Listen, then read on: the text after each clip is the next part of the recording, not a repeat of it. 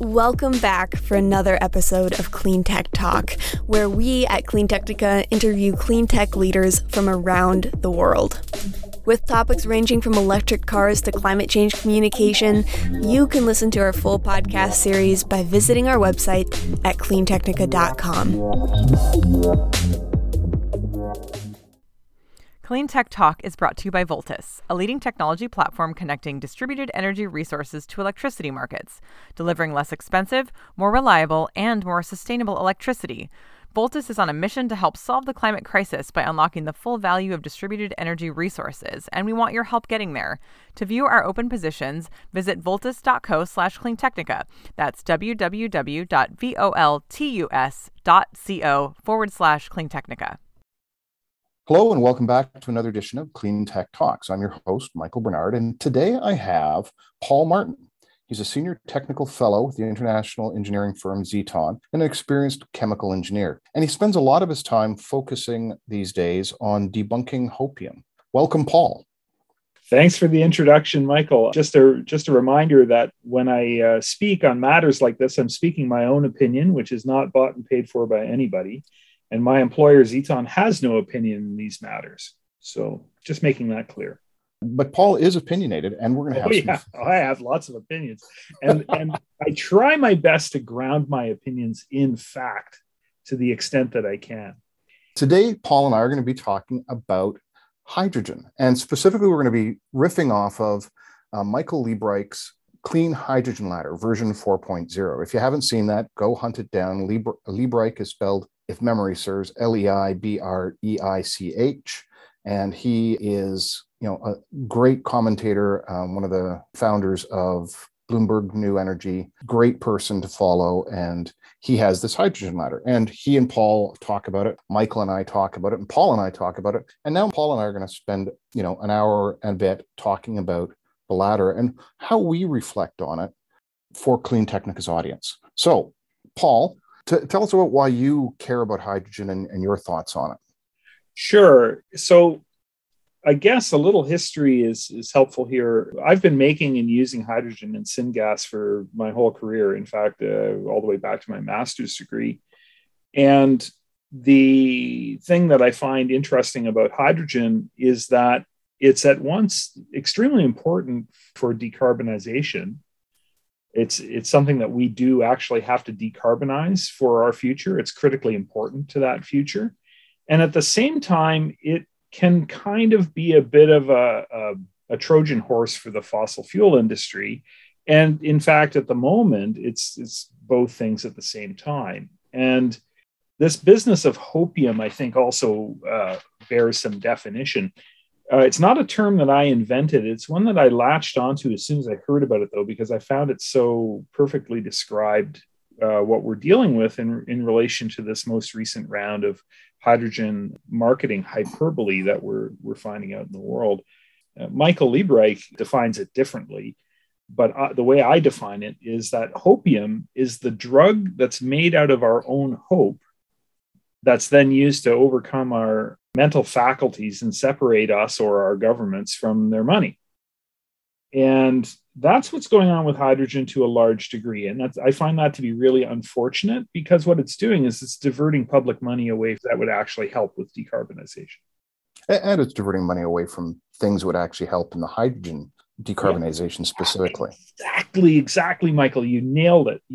And so I've had lots of conversations, as you have, with Michael Liebreich, and I find him to be a very thoughtful commentator, but Michael's not a chemical engineer. And so some of the things on his original, he's up to, version 4 point something of his ladder now. And I had quite a few conversations with him back and forth about it to try to shape it and maybe communicate things a little bit better. And he's come to a point where it's getting pretty close to being something that I agree with. It's not 100%, but it's getting.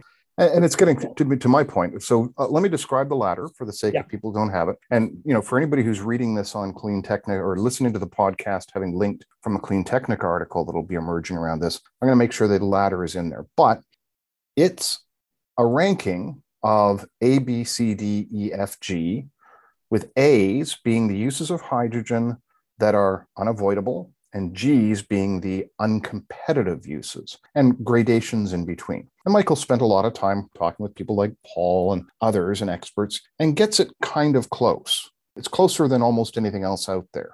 It's a very useful thing because it talks about all the different places where there is projected use of hydrogen in little bubbles, and then it ranks them based upon the what effectively becomes the likelihood of them actually being used in that space. So it's a really useful thing. Perhaps better, not to pound it too far down, but perhaps a better way to think about it is the uses that will be helpful for decarbonization and will actually be implemented, and the uses where hydrogen doesn't make sense as a decarbonization strategy at all. Yep. And, to be clear, Paul and I concur with this and concur with, Michael on this. Down at the bottom, metro trains and buses, fuel cell cars, urban delivery, 2- and 3-wheelers, all uncompetitive. Ground transportation is virtually is off the charts. And to be clear, rural trains and regional trucks aren't down in the G category. They're down in the F category, which means they're deeply unlikely.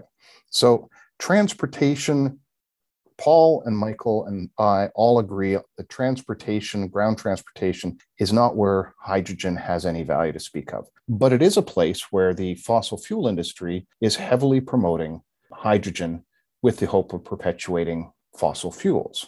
So, Paul, why don't you talk about how fossil fuels and hydrogen play together? Where does hydrogen come from in the fossil fuel world?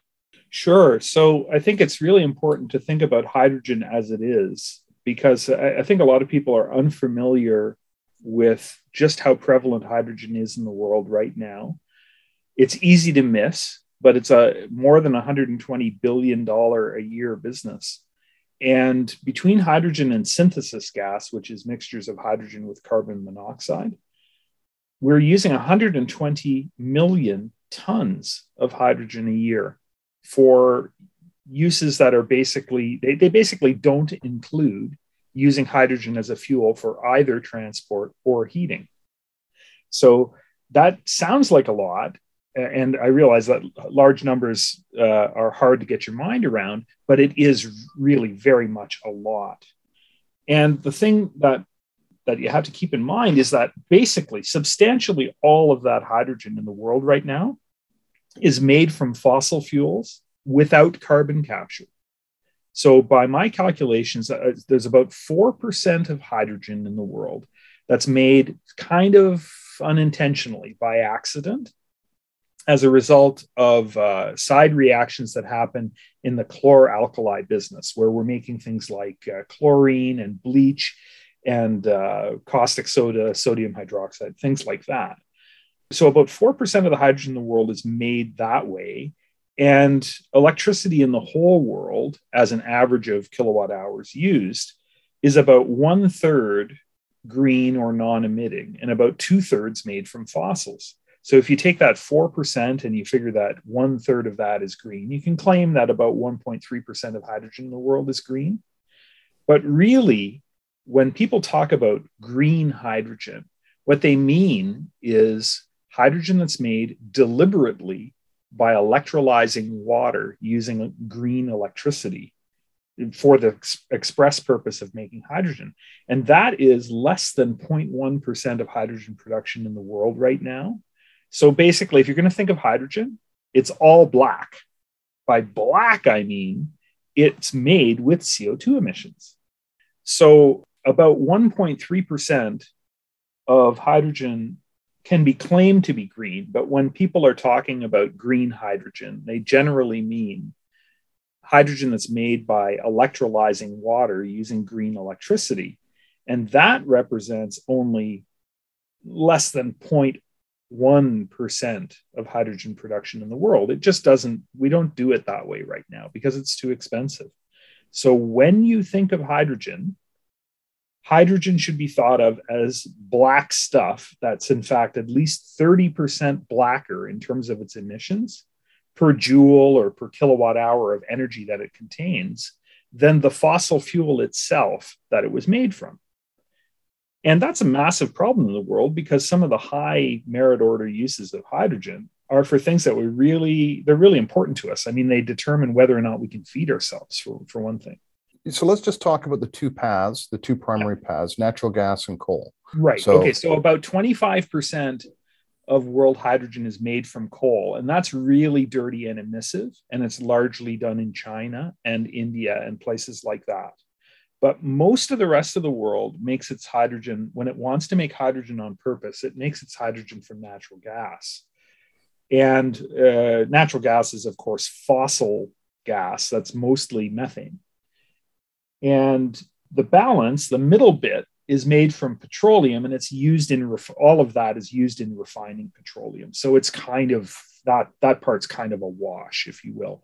So when you think of hydrogen production in the world, you're thinking about something that's made from coal or from natural gas, with all of the CO2 that results being dumped into the atmosphere. And how much CO2 is that? It's a lot. It's a gigantic amount. Reports vary as to the total percentage of greenhouse gas emissions that represents. But just to put it in context, if we're talking about coal, it can be up to 30 kilograms of CO2 emitted for every kilogram of hydrogen that you make. And from natural gas, it's closer to 10. And then on top of it, you have the methane emissions. And as you probably know, methane is 86 times worse than CO2 on the 20-year time horizon. So leaking even a very small amount of methane from the front portion of the process, you know, drilling the wells, collecting the natural gas, and then getting it to the hydrogen plant, can represent almost an equal amount of equivalent CO2 greenhouse gas emissions. So it's really a very dirty gas right now in the world. Yeah. And to be clear, the fossil fuel industry's hope is to take all those venues of transportation, which currently consume massive amounts of petroleum, and instead have them consume equivalent energy amounts of hydrogen. Right. Which is, Paul, have you done the math on this? I haven't done the math on this. In terms of how much hydrogen we would need to do that, it's just mind-blowing. And what would the CO2 increase be? Well, let's assume that the two processes are roughly equivalent.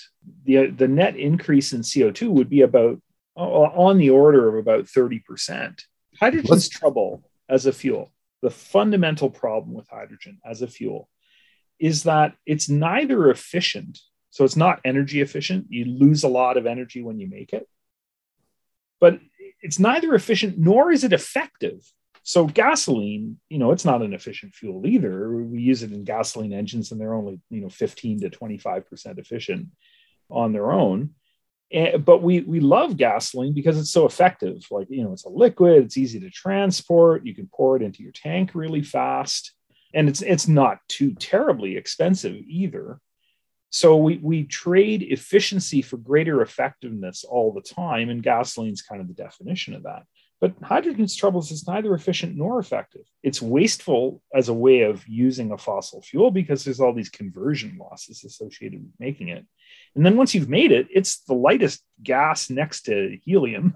Well, in fact, it's lighter than helium, and it's very diffusive. It explodes at low concentrations. It's a very wide explosive range. It's got all kinds of problems with it that make it ineffective, but its biggest problem is it's just too big. Its energy density per unit volume is very low, and that's its problem. So it's neither. You're the engineer here. I just play one on the internet half the time.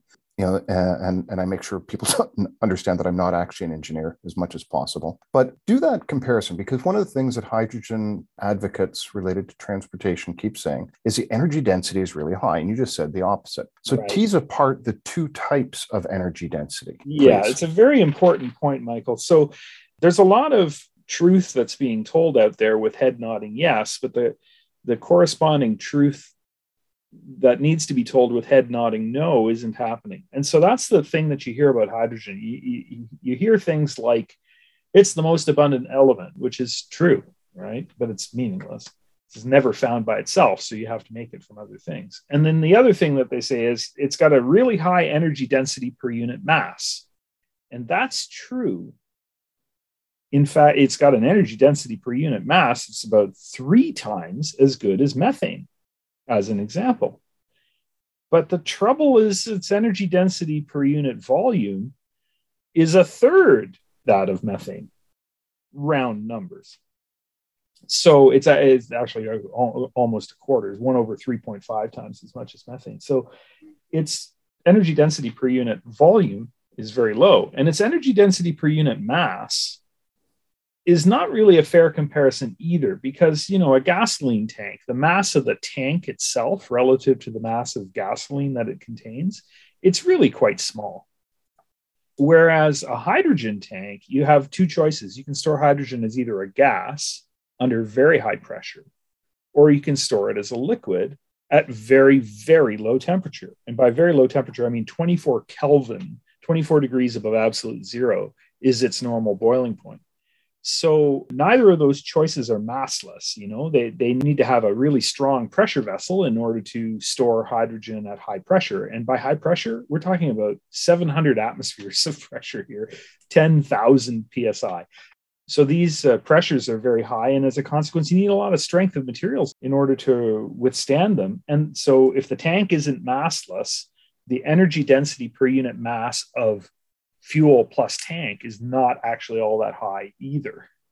Yeah. And so when you work it out, when you compare electric vehicles, which I really firmly believe in, against hydrogen vehicles, what you find is that, in fact, two vehicles with the same range, the Toyota Mirai and the Tesla Model 3 long range version, the Toyota Mirai is actually heavier. It's heavier than the Tesla, despite having the Tesla having basically the same range on a charge. So the mass, it only contains 5 kilograms of hydrogen. The tank weighs hundreds of kilograms. Clean Tech Talk is brought to you by Voltus, a leading technology platform connecting distributed energy resources to electricity markets, delivering less expensive, more reliable, and more sustainable electricity. Voltus is on a mission to help solve the climate crisis by unlocking the full value of distributed energy resources, and we want your help getting there. To view our open positions, visit voltus.co/cleantechnica. That's www.voltus.co/cleantechnica. I did this math once, and I think I got it right. So I like to make the comparison. This is like a pretty standard hydrogen cylinder. Right? There's one, the K cylinder weighs about 65 kilograms, about 143 pounds. That's how much the delivered thing weighs. That's right. All right. So this is like a person. It's mm-hmm. not a small person. It's a 143 pound person. And it contains about 7.2 cubic meters of hydrogen, or about 255 cubic feet. You know, so that sounds like a lot. But when you do the math, it turns out to be 60% of a kilogram, 0.6 kg, or about 1.3 pounds. That's right. So you got this 143-pound cylinder that contains 1.3 pounds of hydrogen. And that's the point. We engineers are clever. So if you give us a problem like that, we say, we can find higher strength to weight ratio things than steel cylinders to lug it around in. So what they actually do is in vehicles that use hydrogen is they use these very thin aluminum cylinders that they then overwrap with very strong composite materials, carbon fiber type materials. And they end up with a tank that weighs less than a steel tank by a considerable amount, but still you're talking about, this is another thing that people don't get. So not only do you have to compress this gas to a very high pressure, and you need a strong vessel in order to keep it contained, but while you're doing that, you're adding mechanical energy to the fuel, all of which you lose when you expand it again. The fuel cell car doesn't use any of that energy productively. It wastes all of it. And it's not a small amount of energy. The calculation that I did few years ago looked at the 5 kilograms of hydrogen in a Toyota Mirai and the mechanical potential energy stored in that 700 bar hydrogen, 5 kilograms of it, was approximately equal to the potential energy of that car suspended 500 meters in the air. Which is not the same, Michael, as saying that, you know, if you let it go all at once, it would propel the car 500 meters in the air. It's not the same thing, but it's basically, you know, it's letting you know that you're storing a lot of mechanical energy. And there's a lot of mechanical energy trying to make that hydrogen leak out of that tank and all the piping and fittings and so on. So It's not a trivial exercise. And then liquid, you think, okay, great. Well, let's make the liquid. Well, making the liquid consumes 40% of the energy in the hydrogen.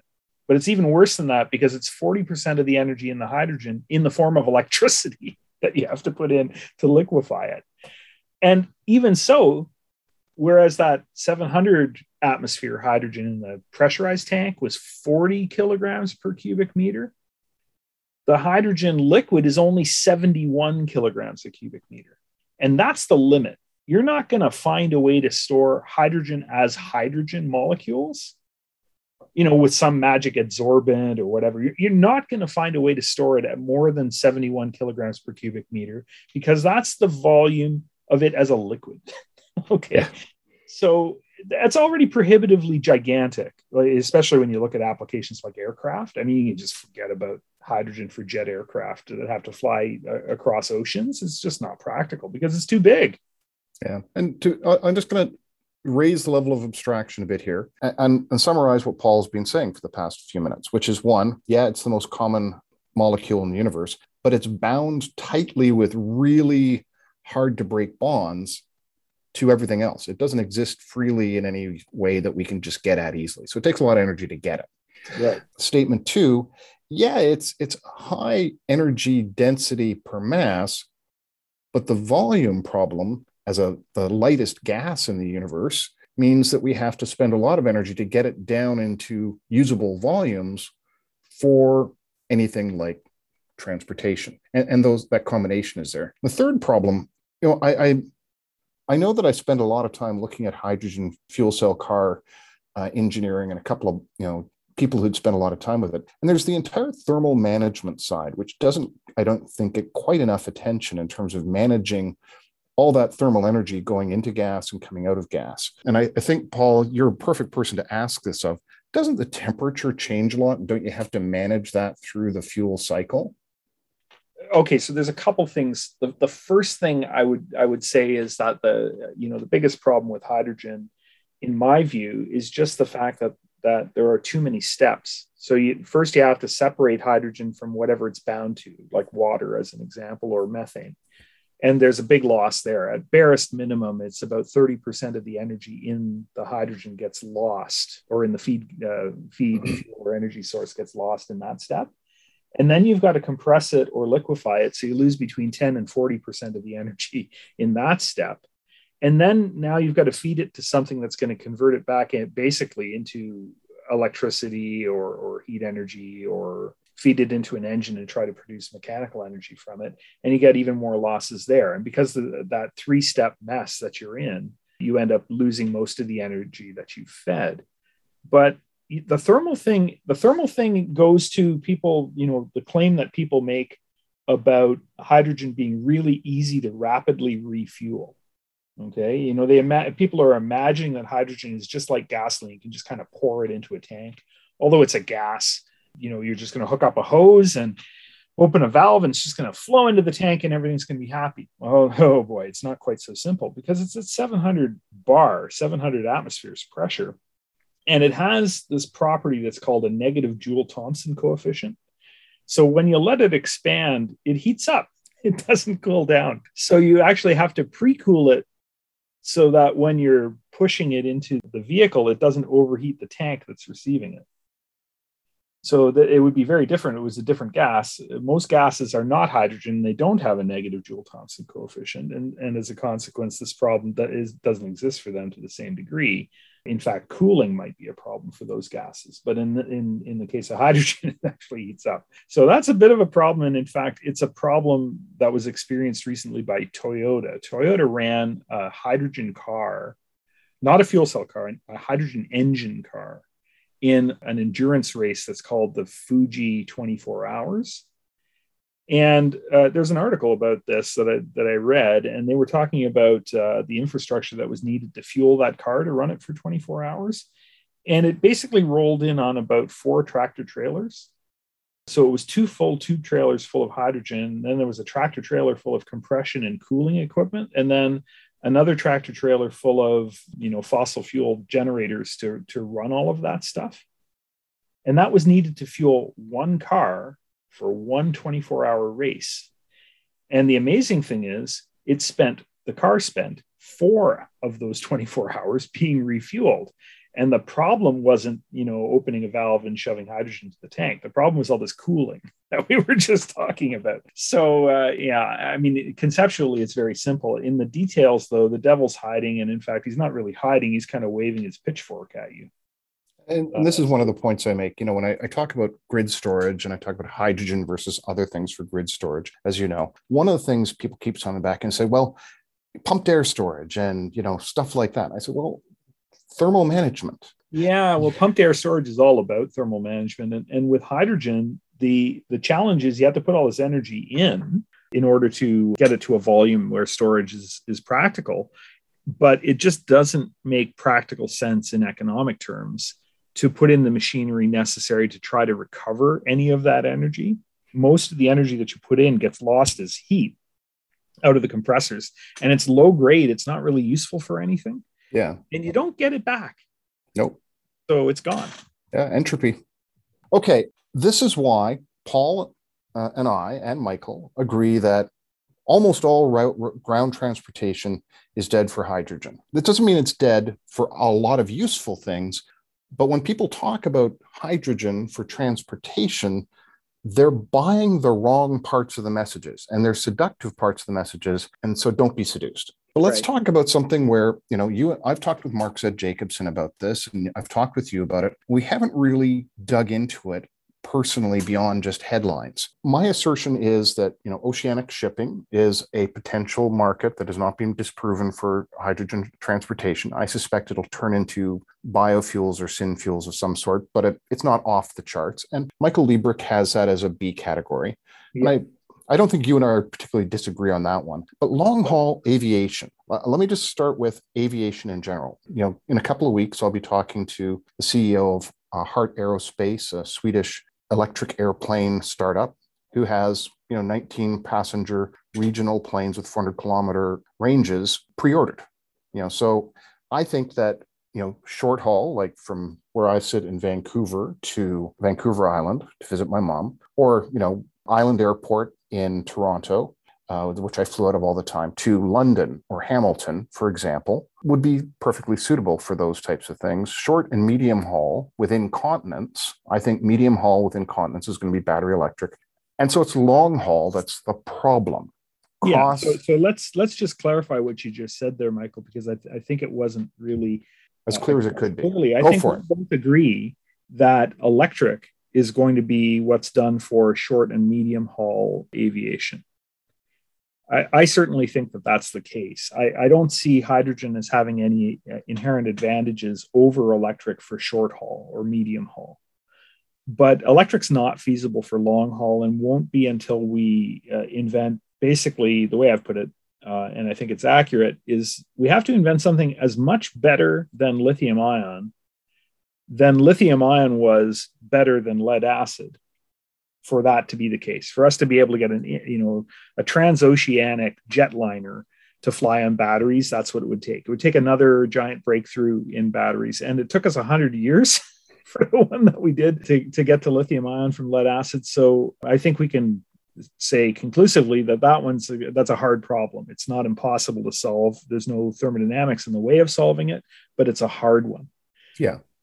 But yeah, and so the question is, what do you do with jet aircraft? Because, you know, I think there are lots of people that from a sustainability perspective just see, you know, flying as a bad thing and we should just do less of it. And they're probably right. I mean, I think flying used to be a luxury and then it became kind of a commodity. And it probably does ultimately have to become a luxury again, just because of the contrails and other problems that are associated with flying.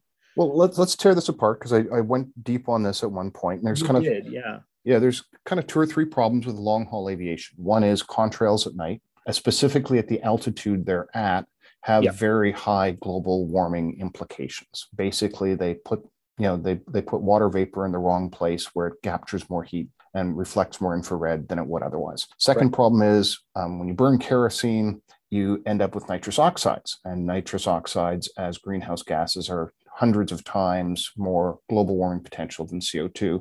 And so you've got that problem. And then you've got the CO2 from the flying. because kerosene is a hydrocarbon, hydrogen plus carbon fuel in a certain mixture with certain characteristics, and you pump it into engines and you burn it, and guess what comes out the end? Carbon dioxide. Mm-hmm. So those are the three problems. You've got contrails, you've got nitrous oxides, and Paul has been helping me understand more about why nitrous oxides I should be paying more attention to. Nitrogen oxides, there's three of them. Two of them matter. One of them is toxic, but not persistent.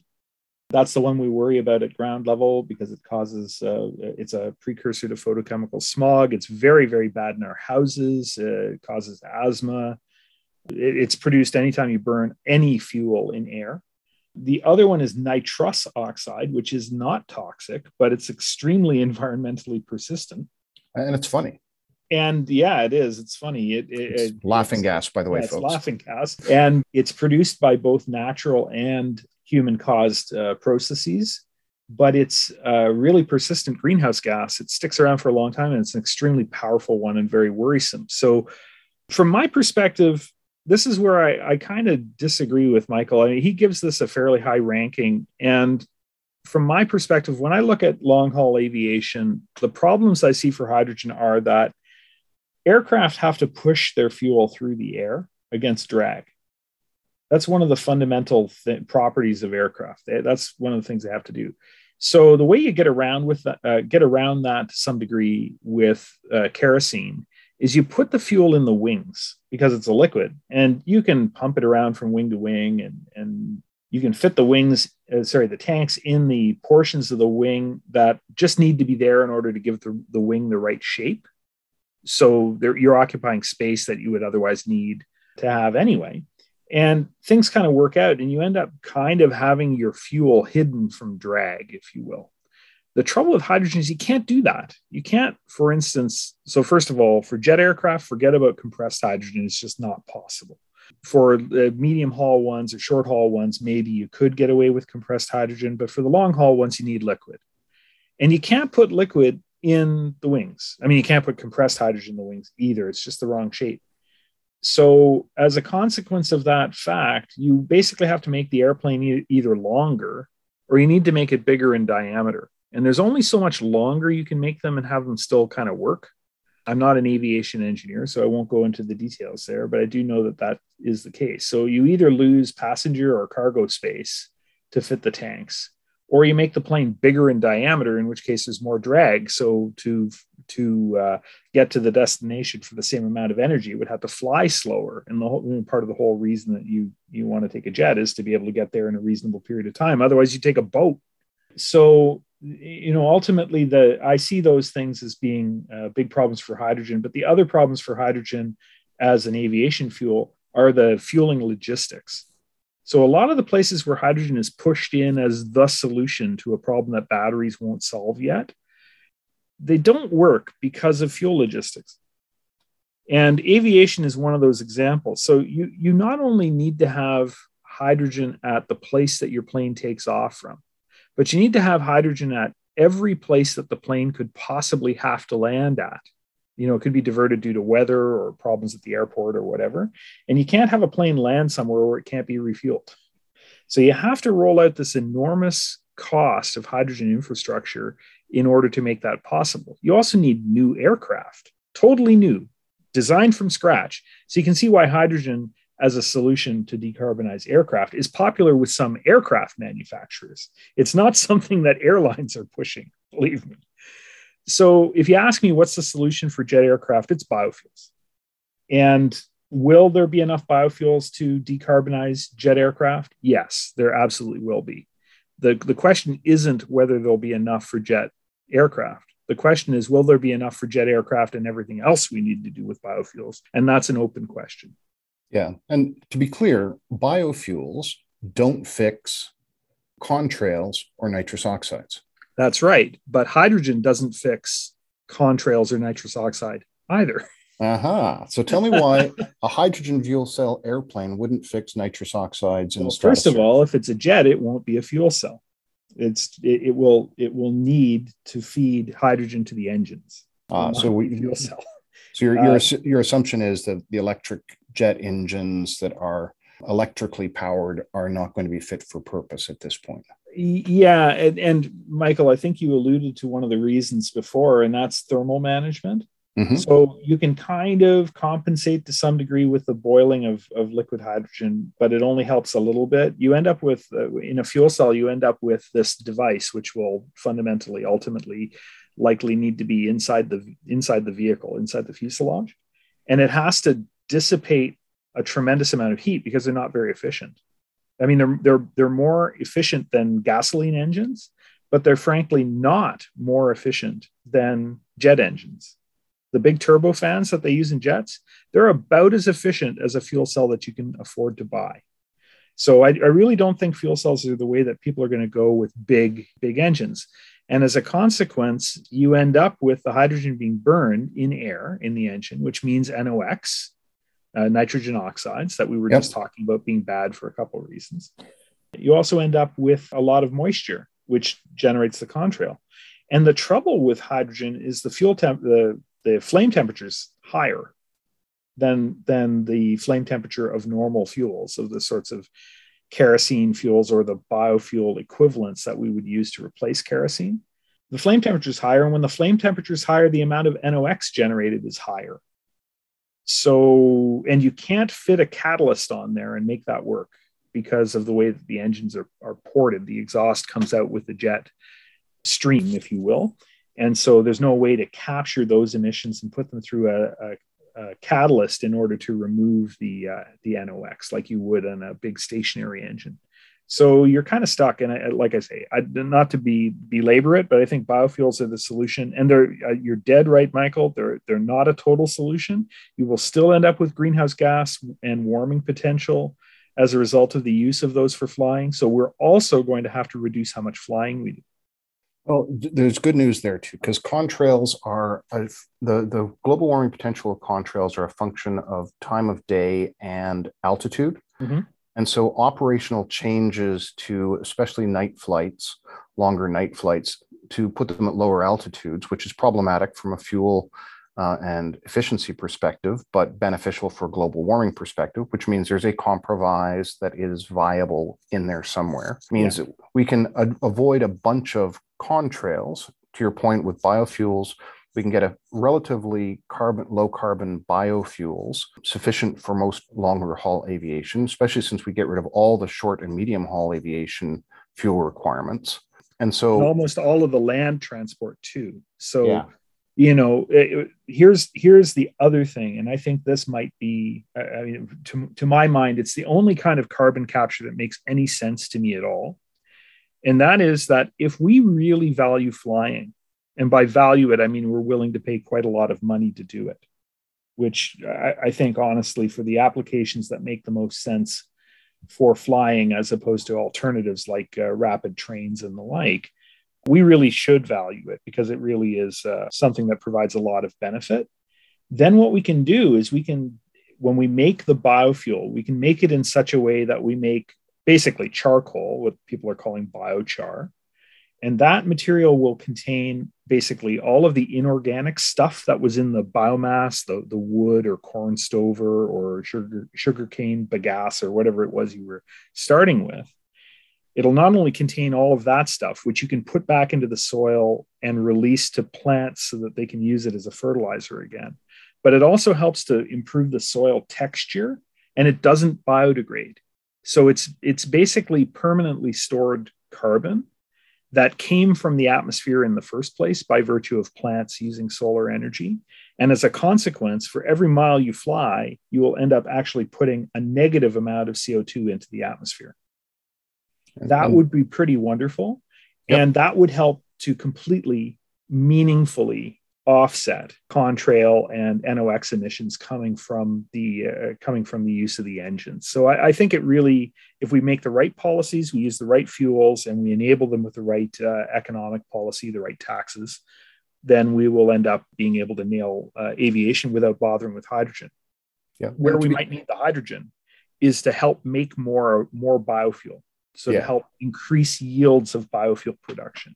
Yeah, and that's the point, right? When hydrogen is, necessary, but how much? Right. And for long-haul aviation, the last point I'll make is that we've had certified biofuels for aviation, replacements for kerosene, since 2011.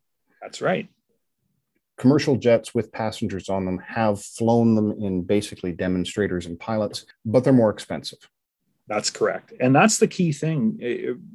What I do for a living is I help people who are developing new process technology get it from the laboratory through testing at the pilot scale into commercialization.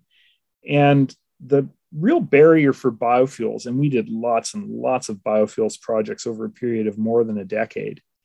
The big challenge for biofuels was that the people that were doing the projects originally were hoping to make them cheaply enough, especially from cellulosic feedstocks, stuff that's not food for humans. They were hoping to make them cheaply enough that they could compete bare knuckles against fossil fuels. And that's just very difficult. You can't win that battle. If you get to treat the atmosphere as if it was a free public sewer, fossil fuels win. They just win. So you need to have that policy in place in order to right that wrong, that economic wrong, or you can't enable any of the technologies that'll actually help. And this is the thing that drives me crazy, is that you hear hydrogen advocates, for instance, say, well, we have to use hydrogen for aircraft because there are no biofuels. Well, why are there no biofuels? For the same reason that we don't use hydrogen as a fuel. And yeah, hydrogen is going to be, so I did the math for Carbon Engineering. Yes. Which is, and that you cite me on that quite regularly. And that's a company I love to hate. Well, and to be clear, I have developed a lot of chemical engineering nerd fans because of that. I'm working with Agora Energy Technologies and their CO2-based redox flow battery. Because the PhDs of chemical engineering, who are the founders and president and CEO of that company, became nerd fans of mine based upon my takedown of Carbon Engineering. But the point that I was going to make out of that, in my analysis, I went through all the studies and research in terms of the costs of hydrogen, and you and I probably have a good discussion about that at some point, possibly on this call. I don't think it's particularly relevant, but I think it will become relevant to certain aspects. But the biofuels were cheaper than any synthetic fuel, and hydrogen was a major component of any synthetic fuel's cost. Right. It's just expensive. Yeah, and the trouble is this. All of the so-called e-fuels or synthetic fuels, it doesn't matter which one you pick, the kind of the ones that people are most excited about are ammonia and methanol. And then the others are kind of more speculative, bigger molecules. They're Audis, blue diesel, and yeah, they're much harder. But the easy ones are ammonia and methanol, and then everything else. The trouble is that substantially all of the energy in those fuels that you make has to be provided in the form of hydrogen. So you take electricity and water, you make hydrogen, and then you waste most of the energy in the hydrogen trying to chemically reduce CO2 back to fuels. And it's basically like trying to glue Humpty Dumpty back together again. It's thermodynamically difficult. And difficult means lossy, meaning, you don't get much energy back for every unit of energy that you feed. And lossy means expensive.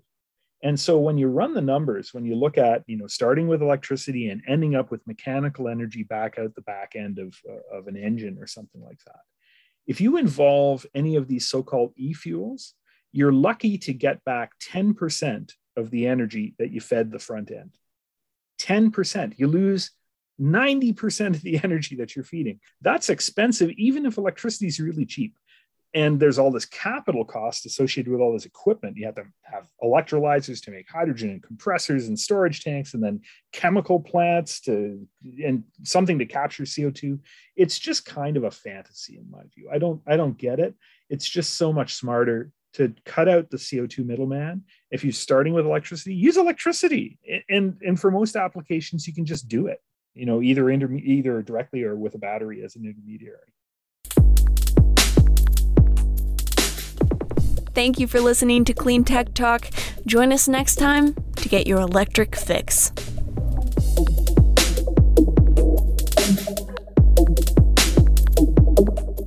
If you would like to sponsor our podcast, send us an email at accounts@cleantechnica.com.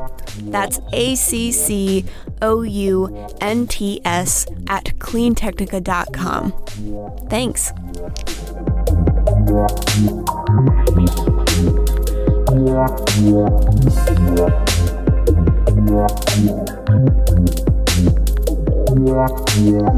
Thanks.